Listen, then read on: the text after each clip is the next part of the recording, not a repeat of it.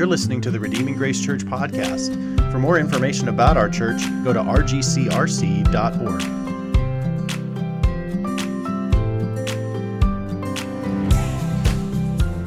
Scripture for today is Matthew 13, 44 to 46. The parable of the hidden treasure. The kingdom of heaven is like a treasure hidden in a field, which a man found and covered up. Then in his joy, he goes and sells all that he has and buys that field. Again, the kingdom of heaven is like a merchant in search of fine pearls, who, on finding one pearl of great value, went and sold all that he had and bought it. The spring break of my senior year in college, a couple of my best friends uh, decided to organize this backpacking trip down in Arizona uh, to a place called Havasupai, this little primitive village uh, down kind of in the middle of nowhere uh, on an offshoot of one of the uh, tributaries into the Grand Canyon. And uh, two of us were engaged. we were about to graduate, and so we knew that this was going to be a big change that was coming up. And so we wanted to celebrate. Another one of us, my, my friend Dave, had just overcome stomach cancer. And, uh, and so we just thought, man, this is such a great opportunity. Let's do this backpacking trip together before we all go our separate ways. And so we made a long road trip from Omaha, Nebraska down to Arizona. And we parked in this super remote place and started backpacking down into this desert. And I had no idea what I'd signed up myself up for. Uh, my friend Aaron had organized the trip, and he said, "This is going to be amazing. We're going to, uh, uh, it's going to be great. Don't Google it. Let me just surprise you with what is coming up." So, we start walking into the desert, and uh, uh, before long, the car, you can't see the car anymore, and it's hot. It's Arizona. And so it was just, uh, and it's like seven or eight miles to where we were going. I think about mile five, I'm starting to go, oh, do we have water? Do we have enough food for this? And trusting my friend Aaron, trusting in his promise, prom- trusting in his leadership, and it was just follow me. Um, and so we were going down, and then all of a sudden you could start to hear water, and there was trees that you could see, and all of a sudden you heard this rushing.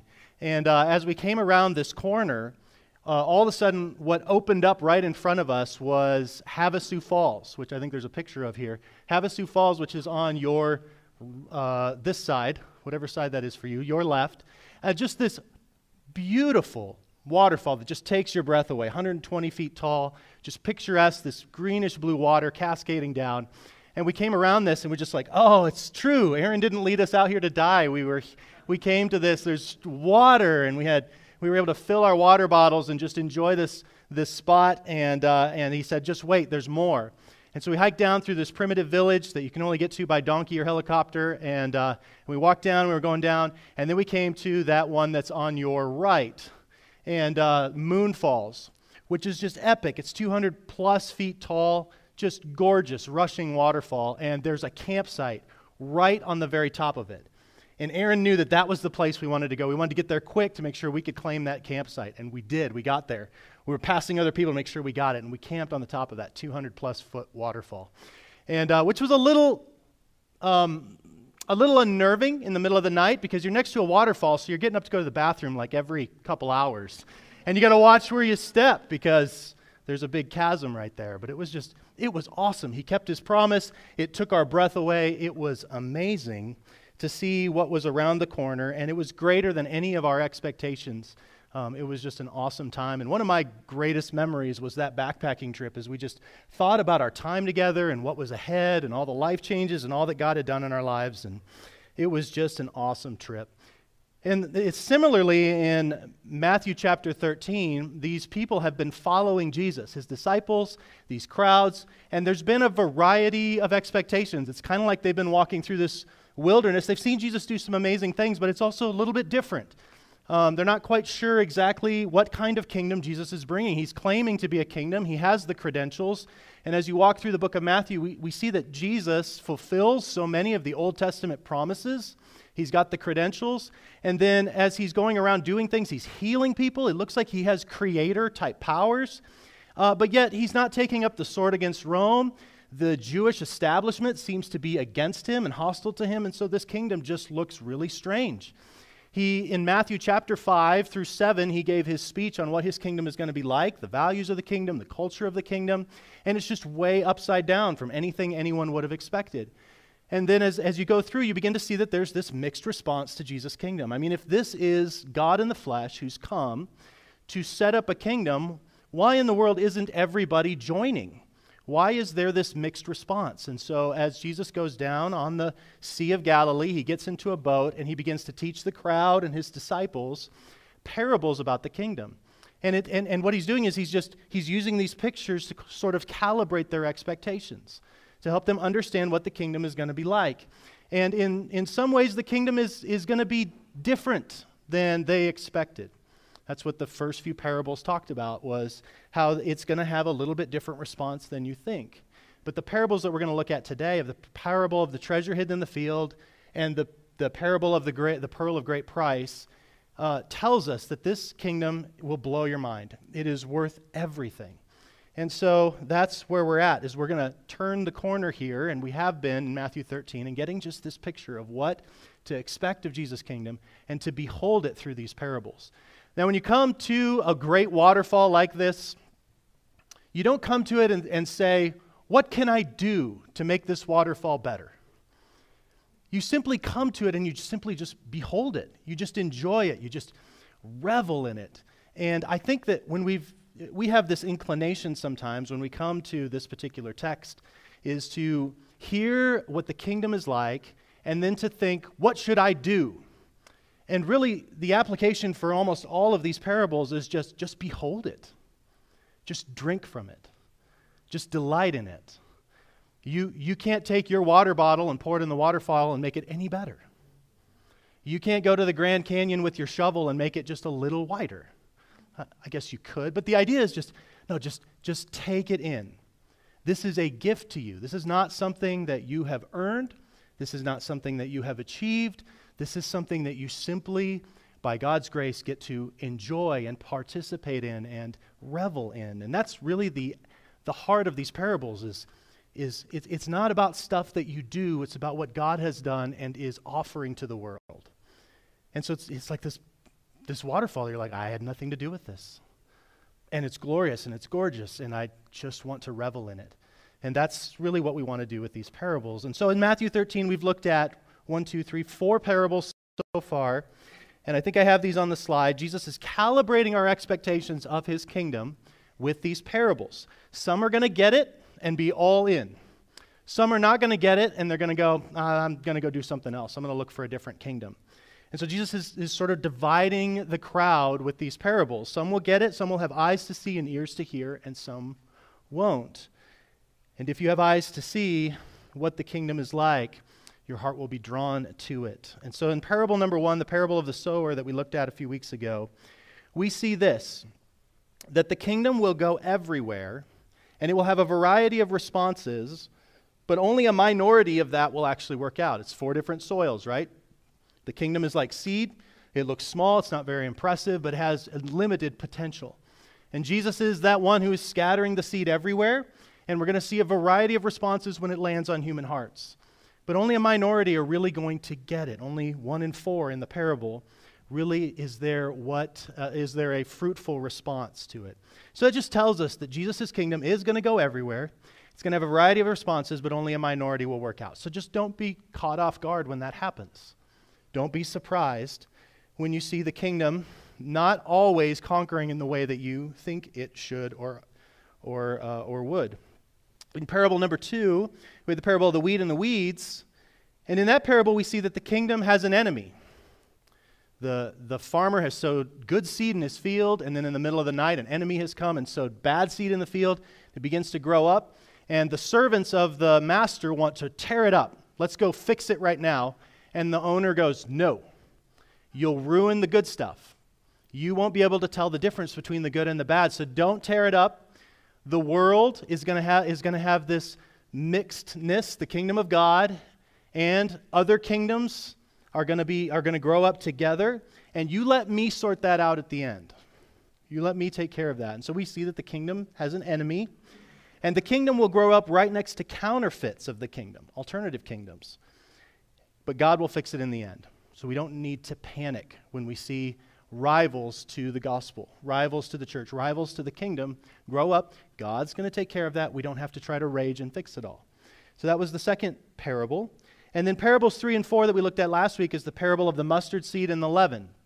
Jesus loved to use the idea of seed for the kingdom because it looks so small and unimpressive. I mean, even Jesus himself looked unimpressive. If you think you're the God, if the God man was going to come into the world to rescue things, if it was me and I was deciding, I would come down at halftime of the Super Bowl.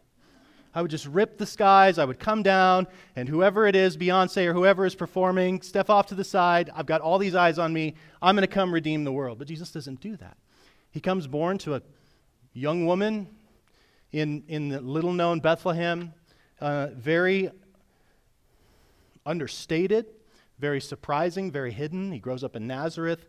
And Jesus, God, loves to do kind of the small, unexpected thing. And that's really at the heart of this parable is that mustard seed is so small, but it is going to grow, it is going to work. And the kingdom is like leaven in that it's going to work in ways that you can't see. And it's not going to take very much for it to transform the whole loaf. Three loaves. And so we saw that the kingdom is going to start small and insignificant, but it is working and it will succeed. So don't be concerned about that. When it's smaller than the other kingdoms, when it's smaller, it is going to work, it is going to succeed. And so we're starting to get this picture as we put these things together that the kingdom is different than we expect. And Jesus is calibrating our, king, our, our expectations of the kingdom. And if we're going to follow him, it's going to look different than we might think, but it's good. And in fact, that's the question that we have going into this particular parable is that if it's so small and so insignificant, then maybe it's just not worth that much. And then we have these parables here where it says in verses 44 and 46 the kingdom of heaven is like treasure hidden in a field, which a man found and covered up, and then in his joy he goes and sells all that he has and buys that field. And then Jesus does another parable that's similar, same basic point, with a twist. Again, the kingdom of heaven is like a merchant in search of fine pearls, who, on finding one pearl of great value, went and sold all that he had and bought it. So let's look at that per- first parable for a minute. So we have a man, probably a, a laborer, probably a poorer person, and maybe what he is doing is he is plowing this field. Maybe he's working for the owner of the field and he's working in this, in this rocky field. And all of a sudden, as he's plowing along or digging a trench or putting in a fence or whatever it is that he's doing, all of a sudden his plow hits a, a wooden box or his shovel hits this metal box. And all of a sudden he realizes that in this kind of desolate field is this buried treasure. And he finds it. And it just totally changes his world as he finds this treasure. He never expected to find it. He's not looking for it, just going about his day, and he trips over something that's going to change his life. He finds hidden treasure by accident. Now, this wouldn't have been totally uncommon in those days because you've got Israel. Israel is a place where there's a lot of kingdoms that have swept in and out over the course of time. And you don't have banks. So if you have something of great value, and there are people out there, there's kingdoms up, uproot, uprooting and going back and forth, then it's a good idea to, to take your valuables and at times of distress or times when there's robbers or, or unsettledness in the world, you would go and you'd take your stuff and you'd bury it in some hidden spot. And it's possible that maybe the owner of that treasure gets killed and then people just forget that there's a treasure there. You just, it, it's possible, and this is not uncommon in those times because you don't have any other way to protect your valuables. And so to hide them somewhere uh, makes a lot of sense. So this would not have been a totally uncommon idea that you would just find treasure hidden in a field. And so the man, what he does is he covers it up. Doesn't want anyone else to know that it's there, right? Covers it back up. And then he goes, and it says that in his joy, he goes and just sells everything he has to buy the field. Now, this would have been so strange because no one knows the treasure's there yet. And so he goes and he just liquidates everything. Imagine what his wife is thinking. There, all of a sudden, he goes and he is selling his baseball card collection. He is selling all of his favorite, he's selling his favorite bowling ball. He's selling, I mean, he's selling everything. The baby pictures, like he's just liquidating everything. And he is so delighted to do it. Something has changed in him that it's just like, I am going to sell everything. I'm going to buy that piece of dirt. And I can, just, I can just imagine the owner of that spot going, That dirt? Man, that thing hasn't produced crops in years. That is the most worthless piece of land. You want it, and you're going to pay me that? Sure. And he buys it. He buys it. Something changed when he stumbled across this treasure that was willing to go. He looked at the treasure, looked at everything else he owned, and went, That's better. I'm making the trade. I'm selling all of it to get this. And it would have looked so strange to those around him. He buys up everything in and around the kingdom, sells his lucky socks, sells his grandfather's old baseball glove, just everything to get the treasure. And he does it in his joy to get the treasure. And Jesus is saying the kingdom is like that. So the kingdom is even for poor people who aren't even looking for it, right? They stumble upon it and it's worth more than everything in his life combined. So, how valuable is the kingdom? Well, what do you got? Well, let me just add up everything in my life, and it's a great trade to get the kingdom. That's the point of the first parable. Is that even those that aren't looking for it, when they find it, it's worth more than everything they could ever that they ever could have. It's worth trading everything and anything for. Which then brings us to the second parable, verses 45 and 46. Again, the kingdom of heaven is like a merchant in search of fine pearls, who, on finding one pearl of great value, went and sold all that he had and bought it. So now we have a different character. First one is probably a poor laborer who just stumbles across it. The second is a merchant. He's probably pretty wealthy. He maybe does this pearl search thing as a job. He goes treasure hunting.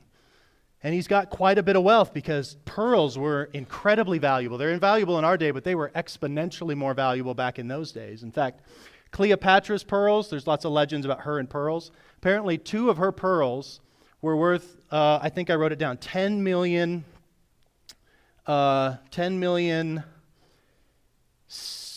sesterces, which I guess translates to anywhere from 600,000 to $4 billion today in two pearls.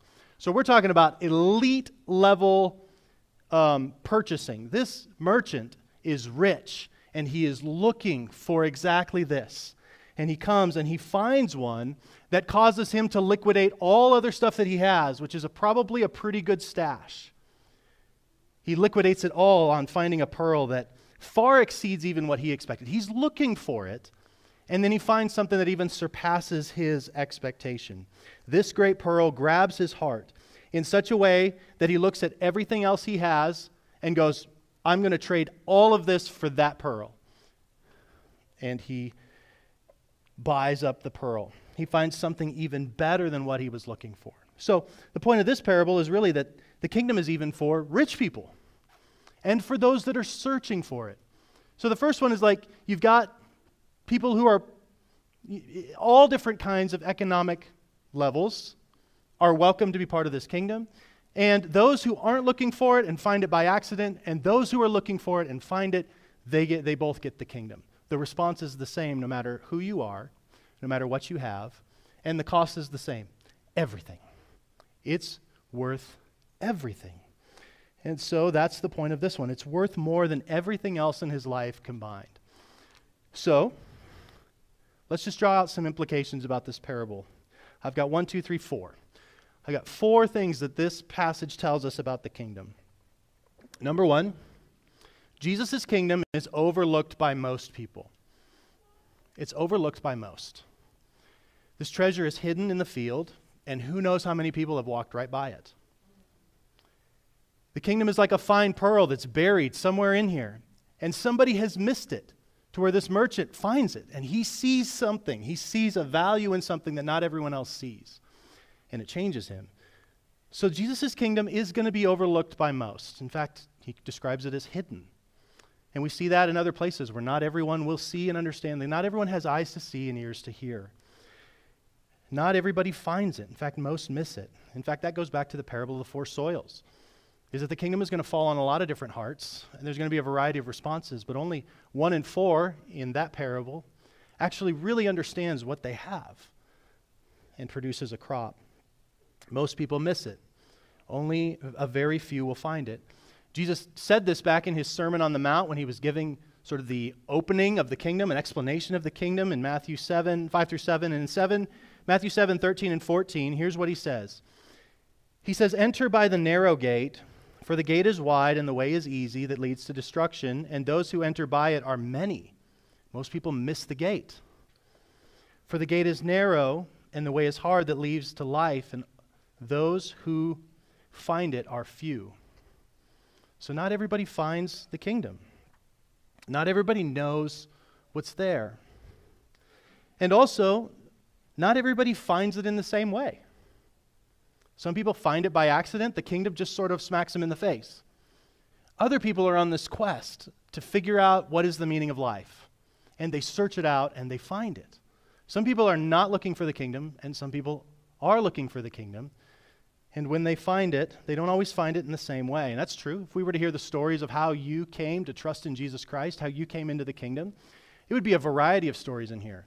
For some, it sort of hits you in the face. You weren't looking for it, you didn't care about it, you weren't interested, and all of a sudden it just exploded in your face. It just all of a sudden was there. And some of you, it was a long search for the meaning of life or, or for um, answers to life's questions, and you finally found it. You finally found it. And so, not everyone finds it in the same way. One finds it accidentally, and one finds it intentionally. Uh, there's a man named Philip Stapleton back in 2019 who loved to go like garage sailing. Any of you looking for deals? And so he's in England and he's out and he's looking and he goes to this thrift shop looking for deals and he sees this painting that he's really, really likes. And so he starts haggling with the owner and they end up settling on a price of about $292 an hour in our money. And, um, and he's kind of kicking himself as he puts the painting in the car and drives home, going, Oh, I overpaid for that. I like it, but I, oh, I didn't win the deal. So he's a little bit depressed, and he set the painting kind of in his office for six months. And then he picked it up and began looking at it, and down in the corner is the name written Picasso. And he accidentally bought one of Picasso's first paintings, and it's worth millions of dollars. And so he has to go, you know, get a, an insurance plan, all this stuff. He found it by accident, is the point. He wasn't looking for it. He bought it by accident. He was kicking himself. He thought he paid too much, and turns out he paid way less. It would have been worth everything in his life to buy that painting. So he found it by accident, and that's how some of us find the kingdom. And one finds it intentionally. We see this merchant who is searching for pearls and finds one that blows his mind, that's worth everything, and he buys it.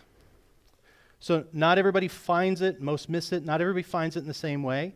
And this is what we need to know is that finding the kingdom is always grace. It's always an act of divine mercy that God allowed you to find the kingdom. I don't think the man in the field was all of a sudden like, man, I am pretty awesome at treasure hunting. He just stumbled across it. He just came across it. The kingdom is so unpredictable in who it comes to and who finds it and who really understands what they found. And I think even the pearl hunter would be like, I have just hit the jackpot. I don't think he is taking any credit for the fact that he found this pearl. This pearl is far beyond anything that anyone would ever expect. So it's always an act of grace if you've found the kingdom. That you have uh, had eyes to see what others have missed. It's always the God that gets the glory if we've found the kingdom. So it's unpredictable and it's always of grace because not everybody sees it, not everybody finds it. And you have such a gracious privilege from God. God has been so kind to you to put you in a place where you hear the gospel of Jesus Christ regularly. You are tripping on treasure every day. If you've got the Word of God in your home, if you have grown up in a Christian home, like just imagine the gracious privilege that God has given you, that you have, you have, you have the treasure, you have possession of the treasure. 40% of the world ne- has never even heard the name of Jesus. And you've had the privileged opportunity that you get to hear him every day. You live in a treasure trove, and that is not by your own doing. That has purely been an act of God's grace. Uh, secondly, Jesus' kingdom is the most valuable thing ever. Isn't that the response? Like immediately, as soon as they see the treasure, they go, This is everything. My whole life for this, instantaneously. And Jesus is making the point that the kingdom, that is a right response to the kingdom. That is a right response to the kingdom, is to all of a sudden see it for what it is, which is the most invaluable thing ever. It's not just enough to find the kingdom, you have to see it as valuable, right? If they simply found it and passed on, they would have been like everybody else. But the fact that they knew what they had found, They valued and treasured what they found. So, treasuring Jesus and his kingdom above all else is essential to the kingdom citizen. The kingdom citizen treasures the king, loves his kingdom. He knows what he has, he knows what he possesses. So he knows that the kingdom is worth everything. So, the question is not asking if you believe in Jesus. That's a good question, that's a Bible question. It's not even do you believe the right doctrines and sign on to the right things. It's do you treasure Jesus? Do you delight in his kingdom? Because that's what Jesus is offering is a kingdom that is so joyful and satisfying that it becomes your treasure. Here's the deal you cannot overpay for the kingdom, it is always a good deal. The kingdom is always going to pay back more than it costs. Jesus says that. Whoever has left father, mother, lands, whatever, will be paid back a hundredfold in the life to come. It is always a good investment to invest in the kingdom. Always. You can never overpay for the kingdom of Jesus. No matter what it costs you, the return will always eventually be greater than the investment. And these two guys notice that immediately that this is going to return a greater investment than all the rest of my life combined. Jesus' kingdom also is an in, all in or all out deal. You see that? Point number three Jesus' kingdom is an all in or all out deal. So you don't see either of these guys trying to haggle on the price, of trying to kind of compare what's a, what's a comparable treasure? What, what's the market value? Let me look up on bluebook.com and see what the trade in value is on this. That's not it. They know immediately that this is an all in or all out deal. And Jesus has been talking about that and will continue to talk about that through the rest of his gospel. Is that this is an all in or all out deal.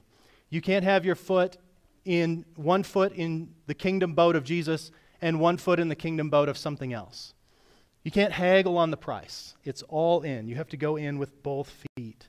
Tim Keller puts it this way he says, The trade is unimaginable splendor for unconditional surrender. Unimaginable splendor for unconditional surrender. Unless you take possession of this treasure, it does you no good. So you see these guys. They immediately they find it, which is just an act of grace. They understand and they value what they've found, and then they take the action of actually possessing it. So the kingdom is all about finding, treasuring, and owning the kingdom of heaven, to, to have it for yourself, to receive it for yourself. It's an all in or all out deal. If the kingdom is real and it is this valuable, then it has to be possessed right? You, you need to take hold of it. This is the deal of a lifetime, this is the deal of an eternity. The kingdom is not just part of someone's life, it doesn't just have positive effects on your life, but to come under the kingship of Jesus and to live in his kingdom is life, all of life. It's an all in or all out deal. Going back to the Sermon on the Mount in Matthew 6, 19 through 24, Jesus says this He says, Do not lay up for yourselves treasures on earth where moth and rust destroy, where thieves break in and steal. But lay up for yourselves treasures in heaven, where neither moth nor rust destroy, or where thieves do not break in and steal. That's what these guys are doing, right? I'm going to invest all in this treasure because my treasure might get lost. Mine will most certainly get lost, but they knew that they had an eternal treasure. They had something that would never lose value, would never be stolen. Listen to what it says here, verse 21 For where your treasure is, there your heart will be also, which tells us that this is all about God is going after human hearts. He doesn't want just our behavior, He doesn't just want our right thinking, He wants our hearts.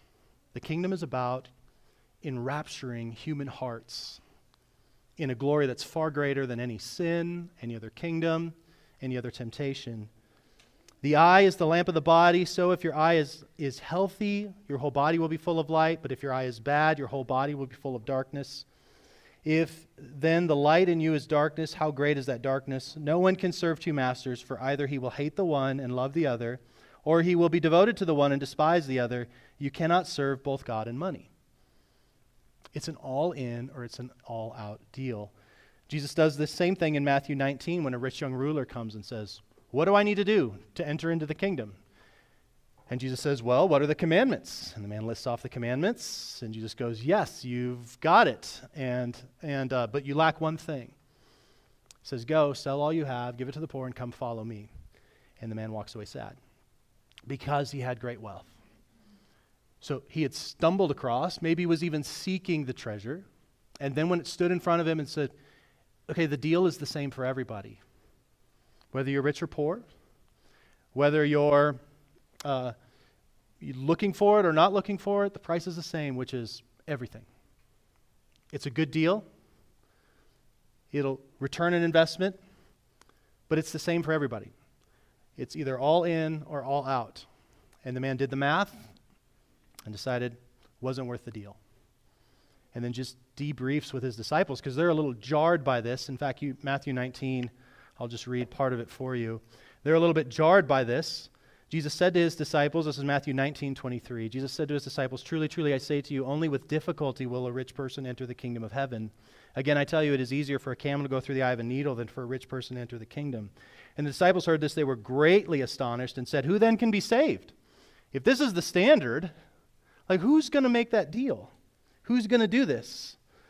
Jesus looked at them and said, With man this is impossible, but with God all things are possible.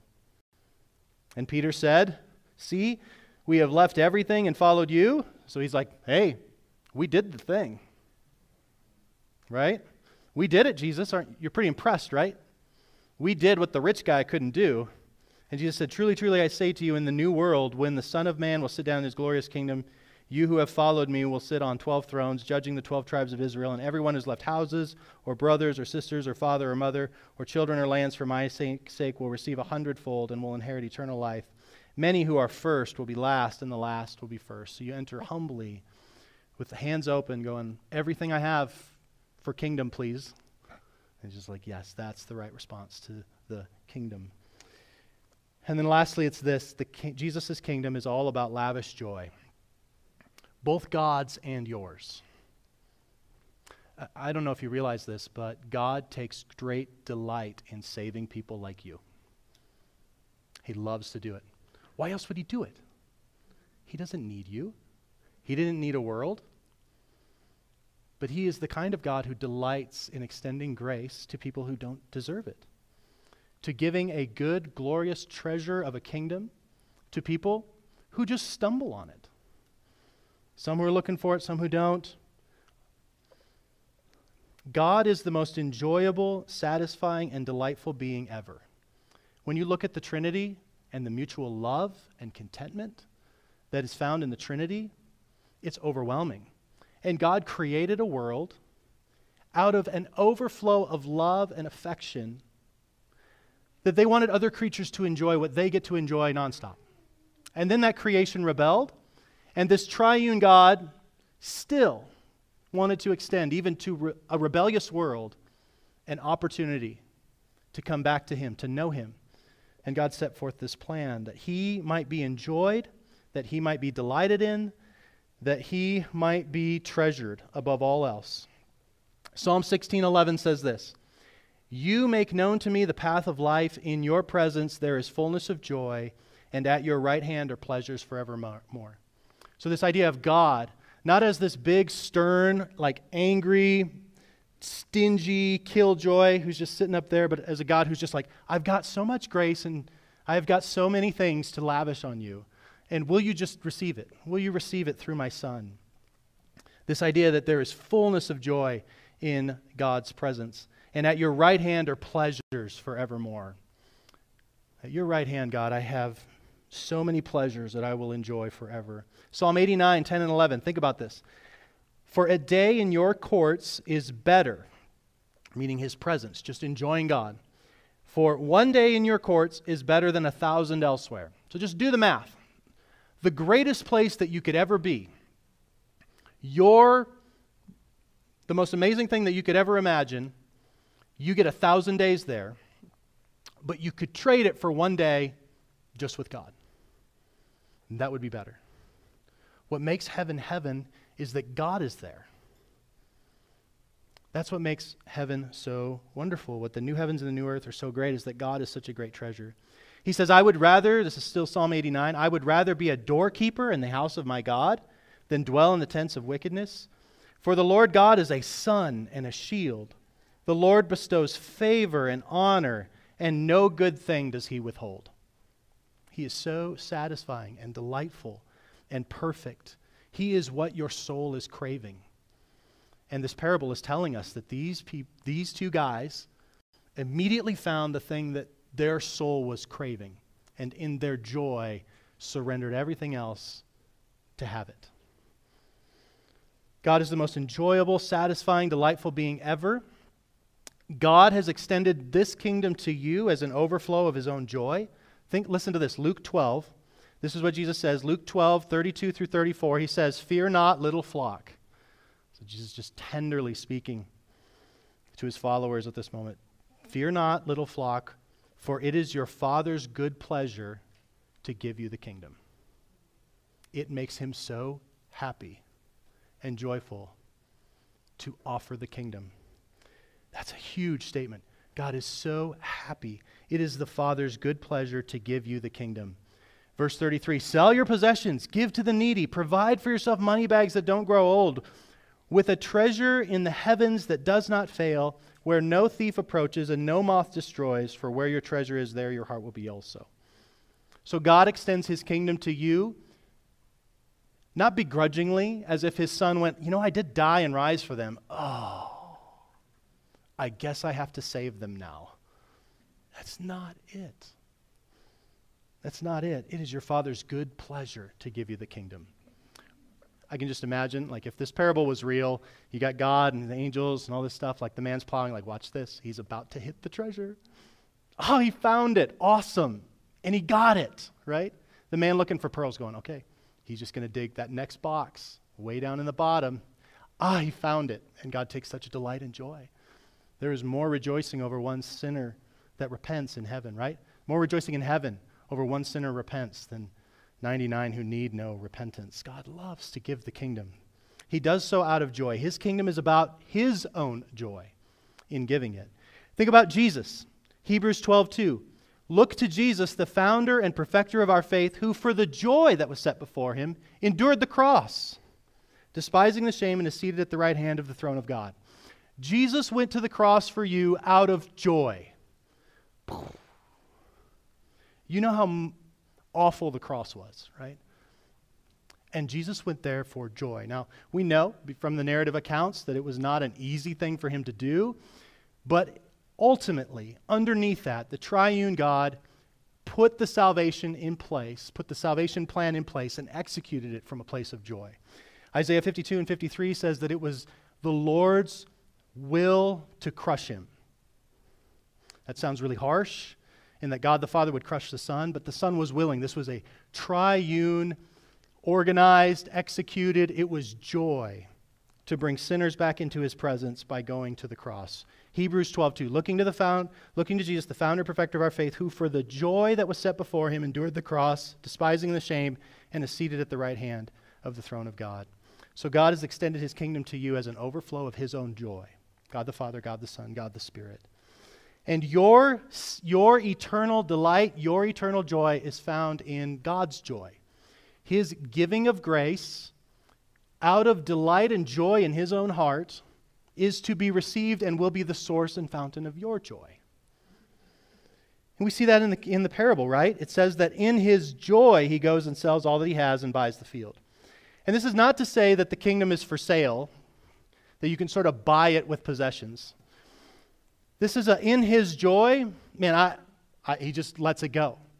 His joy came before. He didn't sell it in order to get joy. He found the treasure, and the treasure just brought forth a joy that just loosed his grip on everything else.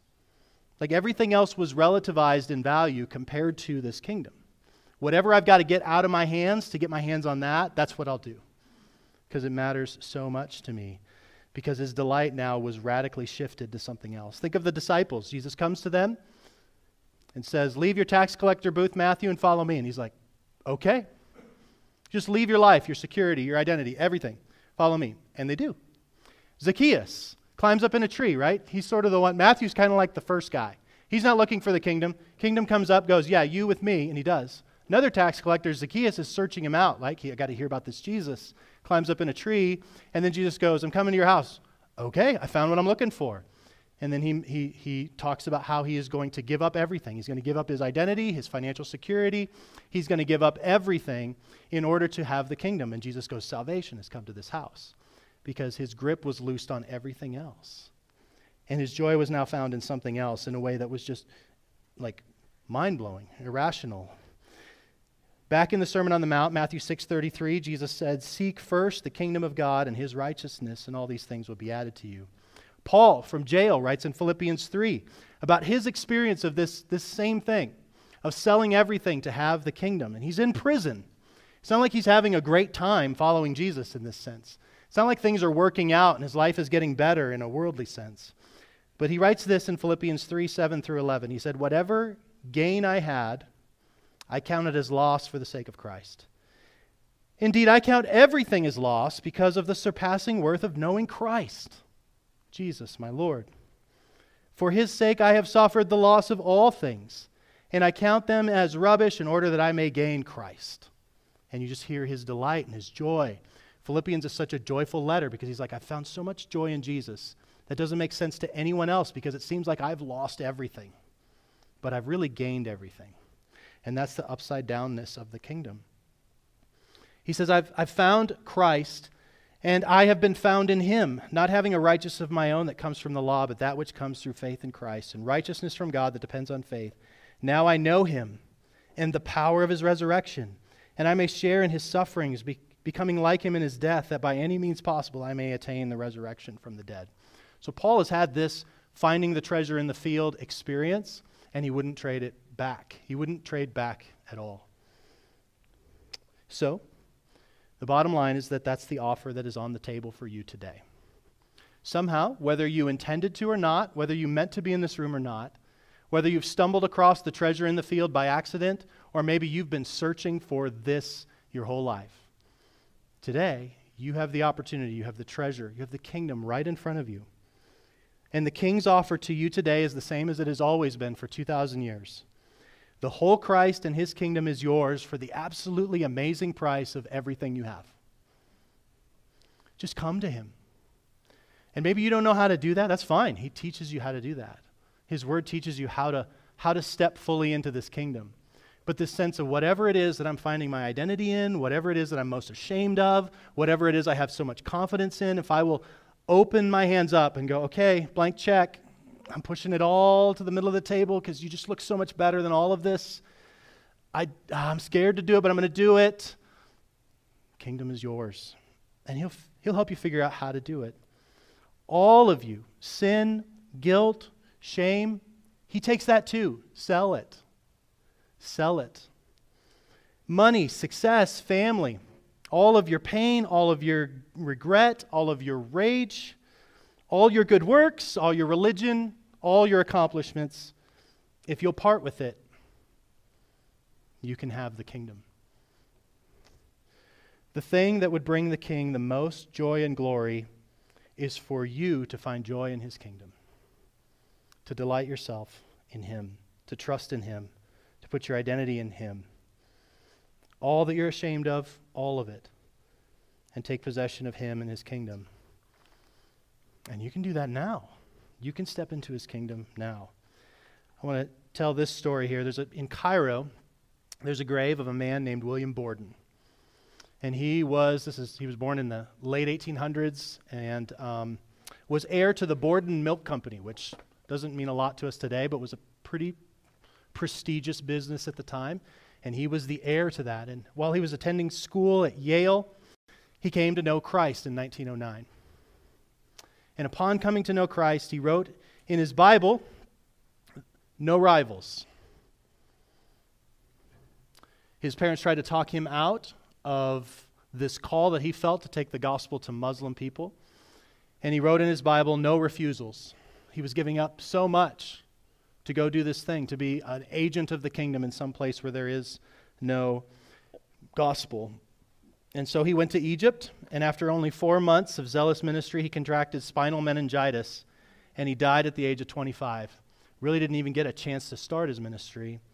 And as he was dying, someone asked him about what he thought about his decisions. Was this a waste? Should he not have done this? Consider all that you could have done if you'd have done that. And he simply said and wrote in his Bible one last time no regrets, no rivals, no refusals, no regrets.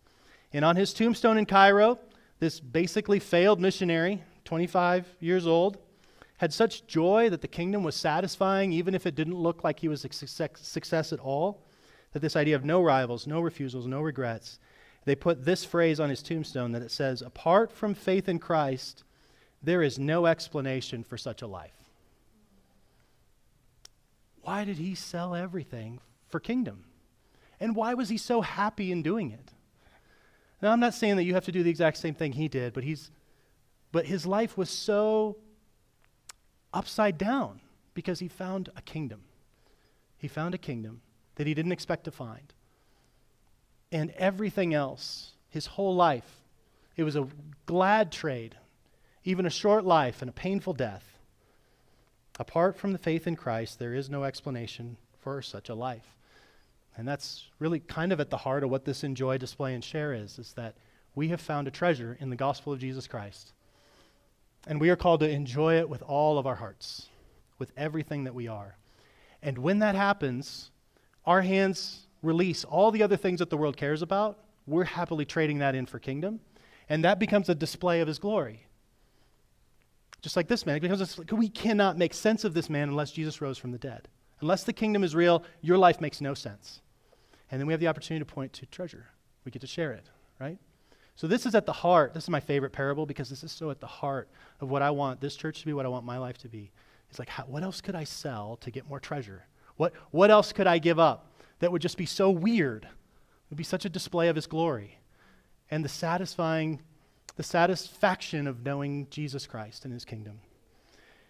That's just at the heart of it. So, what would it look like if we were 100% satisfied in Jesus and his kingdom? I wonder what that would do to our jobs, what that do, would do to our marriages, if the delight was in his kingdom first, in our singleness, what would that do to our parenting, finances, our five or 10 year plans, our retirement plans? What would it do to our relationships, to politics or culture, suffering, persecution, tragedy?